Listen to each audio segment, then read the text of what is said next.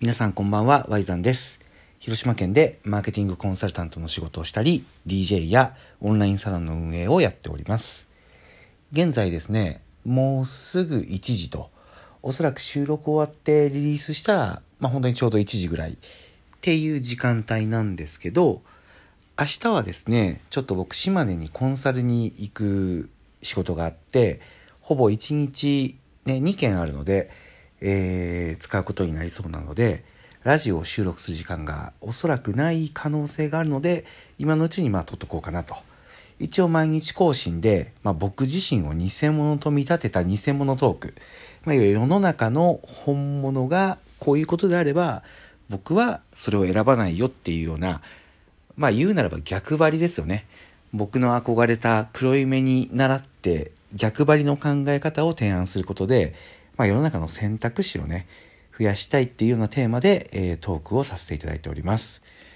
はい。というわけで、今日のトークテーマなんですけど、今日はね、このラジオトークの話をしようと思うんですけど、これまあちょっとね、あのー僕のことを知っている人以外がもし今これ聞いてたら、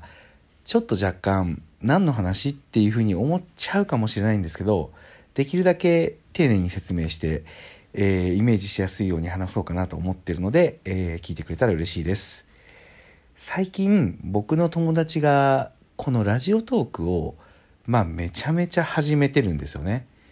で今日もねブログに書いたんですけど昨日から今日にかけてまあほぼ1日ちょっとですよね。で14番組かな？14番組立ち上がってるんですよ。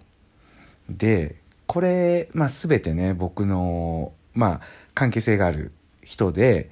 まあ、要はラジオトーク面白いからやってみたらどう？っていうところで始めたんですけどこれね僕すごい大事にしてる価値観が一つ詰まってて何かというと何かを始める時にパイの奪い合いをしないっていうことなんですよ。これはどういうことかというと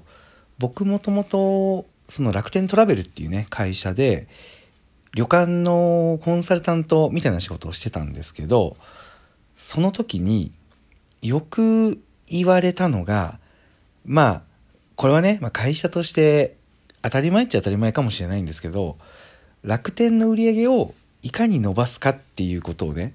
考えろって言われるんですよ。わかりますかね？例えば旅館って旅館の仕事ってね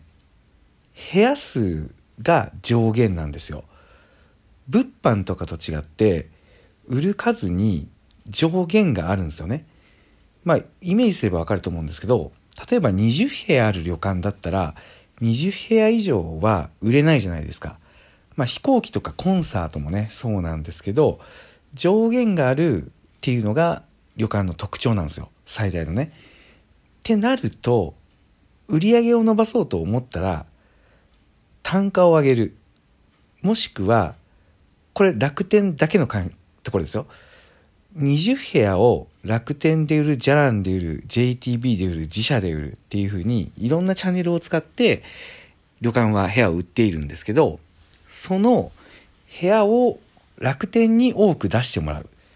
これが、まあ、市場命題になるわけですよ。イメージできますかね ?20 部屋あるうちの、まあシンプルに考えてね、まあ楽天とジャランで20部屋売ってたとしたら、10部屋10部屋売ってたんだと、売上のアッパーが10部屋なんですよね。なので、じゃらんよりもいい条件で売ろうとするんですよ。例えば楽天限定で、えー、20%引きプランを出してくださいとか。で、そうすることで、じゃらんで予約するよりもお得ですよっていうところで、えー販売するっていうのを、まあ、進められるんですよね。会社の方針としてね。ただ、これ考えてみてほしいんですけど、旅館損しますよね。単純にね。あのーだって、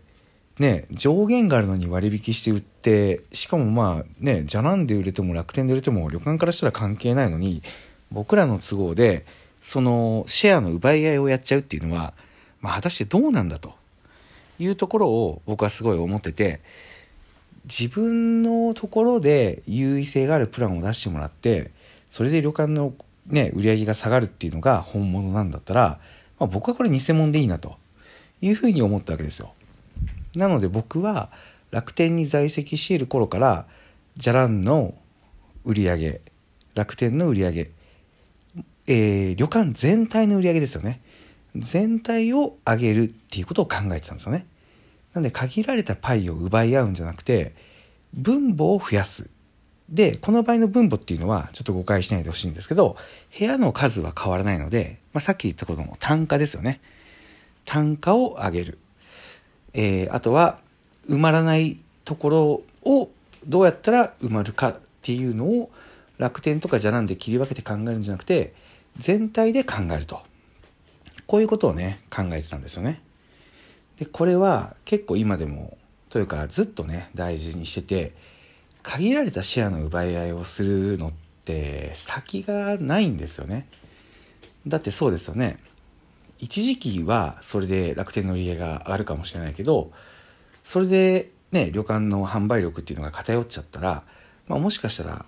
ねその後旅館全体がこう継続していくのが難しくなって取れるだけこう根こそぎ取っちゃってもうあとは厳しくなったら知らないよっていうふうにやっちゃうとその旅館がなくなってしまうとまあ当然なこの先ずっと継続永続的に見た時に楽天の売り上げって下がるじゃないですか。ねなんで僕はシェアの奪い合いをするよりも分母を増やすっていうところを結構理念として持ってるんですよ。でこのラジオトークに話を戻すんですけどまあまだ僕ねラジオトークこれ始めたばっかりなんでおそらく聞いてくれてる人って、まあ、僕を知ってる人とかまあ、もしね、知らないっていう人が聞いててくれたらすごい嬉しいんで、まあ、ツイッターでシェアとかして、Y ザンってひらがなでつけてくれたら、僕英語さしてるんで、すぐ見つけてお礼を言いに行きたいぐらい嬉しいんですけど、まあ、早い話ね、みんなの時間は限られてるわけですよ。このラジオトークが、ながら聞きをしながら聞ける。だから、えー、時間の有効活用だ。とは言うものの、とはいえ、みんなの時間ってやっぱ1日24時間絶対的に限られてるじゃないですか。なので僕は僕の周りの人にラジオトークをねこう進めてチャンネル開設したらってやることでまあもしかしたら競合を増やしてるっていう状況になってるわけですよね。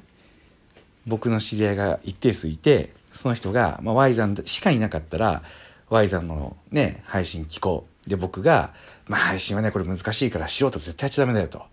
あの、恥ずかしいからね、そんな失敗したら怖いんで、絶対やっちゃダメだよみたいな感じで、ブロック、参入障壁を作っておくと、まあしばらく安泰じゃないですか。みんなが聞いてくれると。ただ、それだと、全体がやっぱ大きくならないんですよ。もう自分の今身内だけの話をしてますけど、そこだけ取ってもやっぱり大きくなっていかないっていうものに先はないんですよね。なんで僕は結構興味ある人にはこれ簡単だからやっていいよっていうふうに勧めて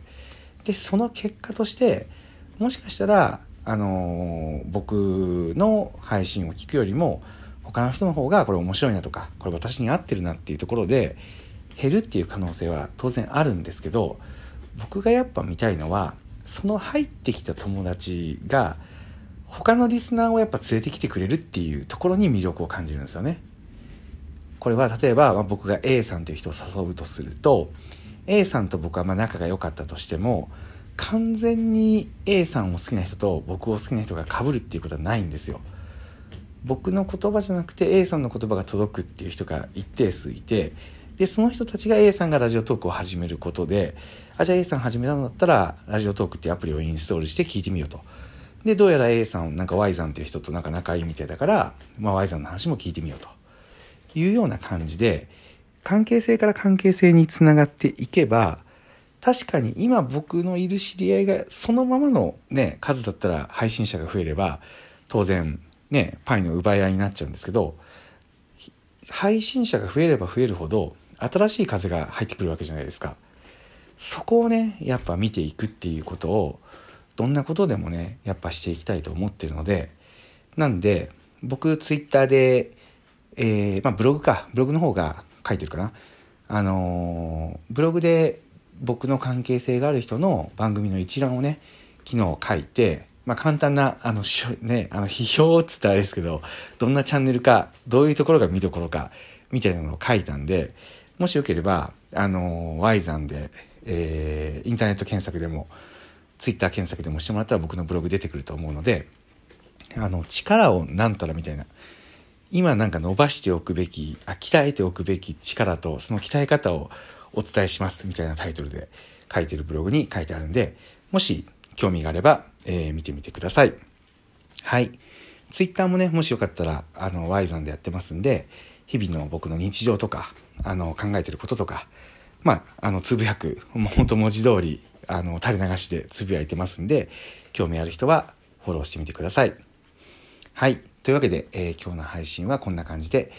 終わりたいと思います。じゃあもう1時前に、ね、なるのかな？っていうところなので、えー、皆さんもゆっくり休んでください。はい、それではおやすみなさい。今日も聞いてくれてありがとうございました。